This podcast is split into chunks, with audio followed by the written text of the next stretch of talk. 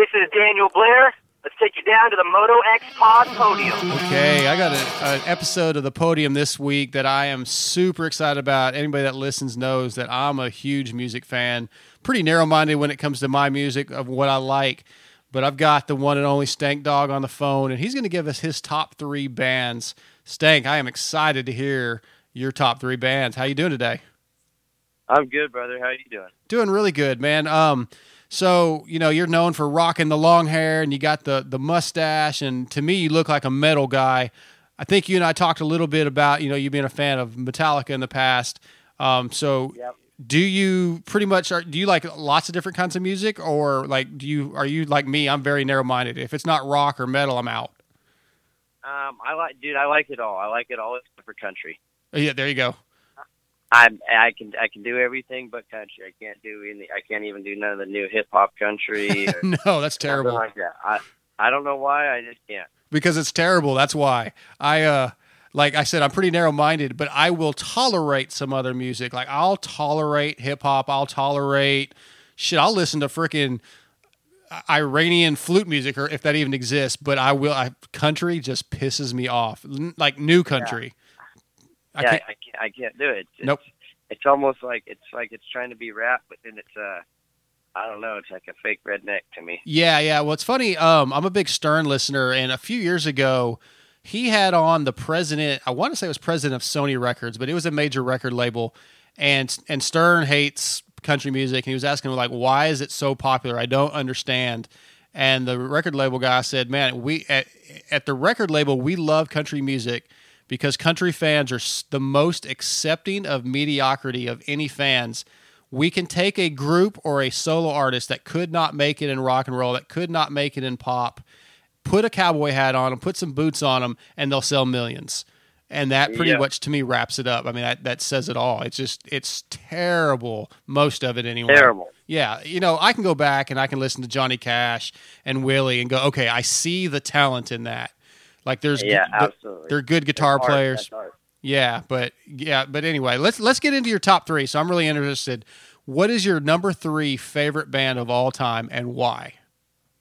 Um, let's see. So uh, that's number three. I'm gonna have to go with the Offspring, um, just because it's kind of it's, it's kind of more my era. Mm-hmm. Um, what I what I listened to a lot um, growing up, and it's still still something that you know even their old stuff. It's still something that gets very catchy now to to my ear, and everyone can appreciate the Offspring. I- Number I totally agree. I kind of rediscovered them about a year ago, where I, you know, I'd kind of got burnt out on them through their their heyday in the '90s, and kind of just quit listening. And like "Pretty Fly" for a white guy, I was like, I'm not into that song too much. Kind yeah, of, that one's not very good. Yeah, but then like I recently just d- downloaded their entire discography about a year ago, and almost everything they have is in my shuffle. It plays all the time. I mean, I listen to them when I'm riding. I have headphones in my helmet. I totally agree, man. That like the song, the lyrics he writes are so catchy. Um, just the verses, you know, it's just a lot of cool. The the riffs are cool. I mean, it's just great music. There's like one or two songs I'm like, eh, I'm kind of out on that. But other than that, they're they're and they, and they their old school stuff, their original stuff is very punky, and then it kind of Yeah, became a little different. But man, I, I you can just sing along and you want to rock rock out. Yeah, absolutely. I, I agree with that. Have you seen them live ever? Dude, I haven't. I haven't. I either. want to. Yeah, that's definitely on my bucket list. The be- the best live performance, believe it or not, I've seen was Nickelback, and I'm not even a fan of Nickelback. I'm not even a fan of Nickelback, and he was the best live performance I've ever seen. Okay, I don't I, I don't know how to respond to that because yeah, I'm not a fan, but yeah, I, I'm not a fan, but he was great. that's cool. He, they even had Red Hot Chili Peppers and stuff, but Nickelback Wow. killed it. That's crazy. Like the honestly, the best live performance I ever saw. I got to see the Eagles on their last tour before Glenn Frey died, and Oh, that would have been awesome. dude, I w- like literally, I was in tears watching them play. It was so moving. Like no joke, sitting next to my fiance in the first two songs with Glenn and Don Henley singing just themselves together with the acoustic guitars, and I was like in tears. Yeah, Yeah. awesome. Okay, He well, awesome. yeah, I, I mean, I just love good music. So, all right, what's number two? For decades, Acerbis has been the leader in moto plastic and accessories. With research and development, they continue to be on the top step of the podium each year.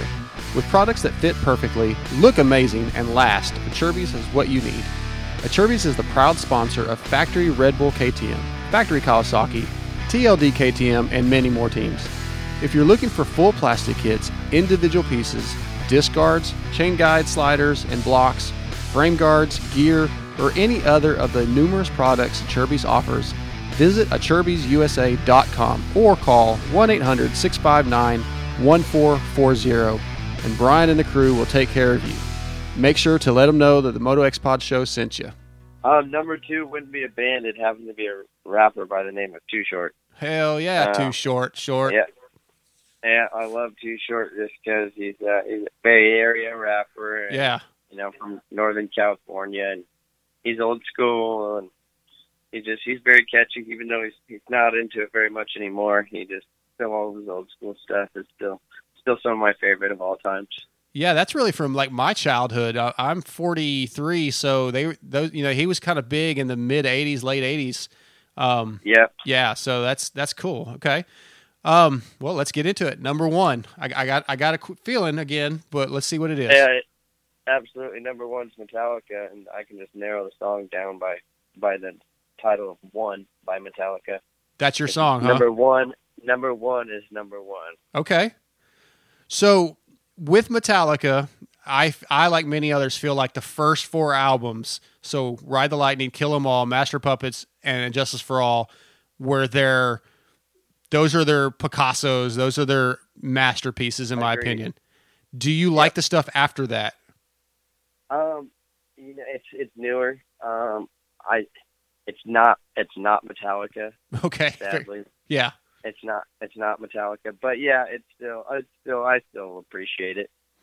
Yeah, I uh the last two albums, um, Death Magnetic and uh I forget the other one were I thought were really good.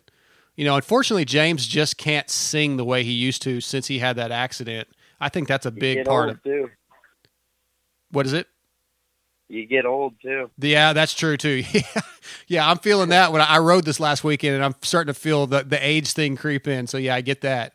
Um yeah, so what's your you said one's your favorite song? Um man, see I, I go back to like Ride the Lightning, man, uh For Whom the Bells Toll and uh Yeah, looks good. yeah, Sanitarium from Master of Puppets, but masterpieces, dude. I'm so Yeah, glad that you Master of Puppets is awesome. Golly. Whew.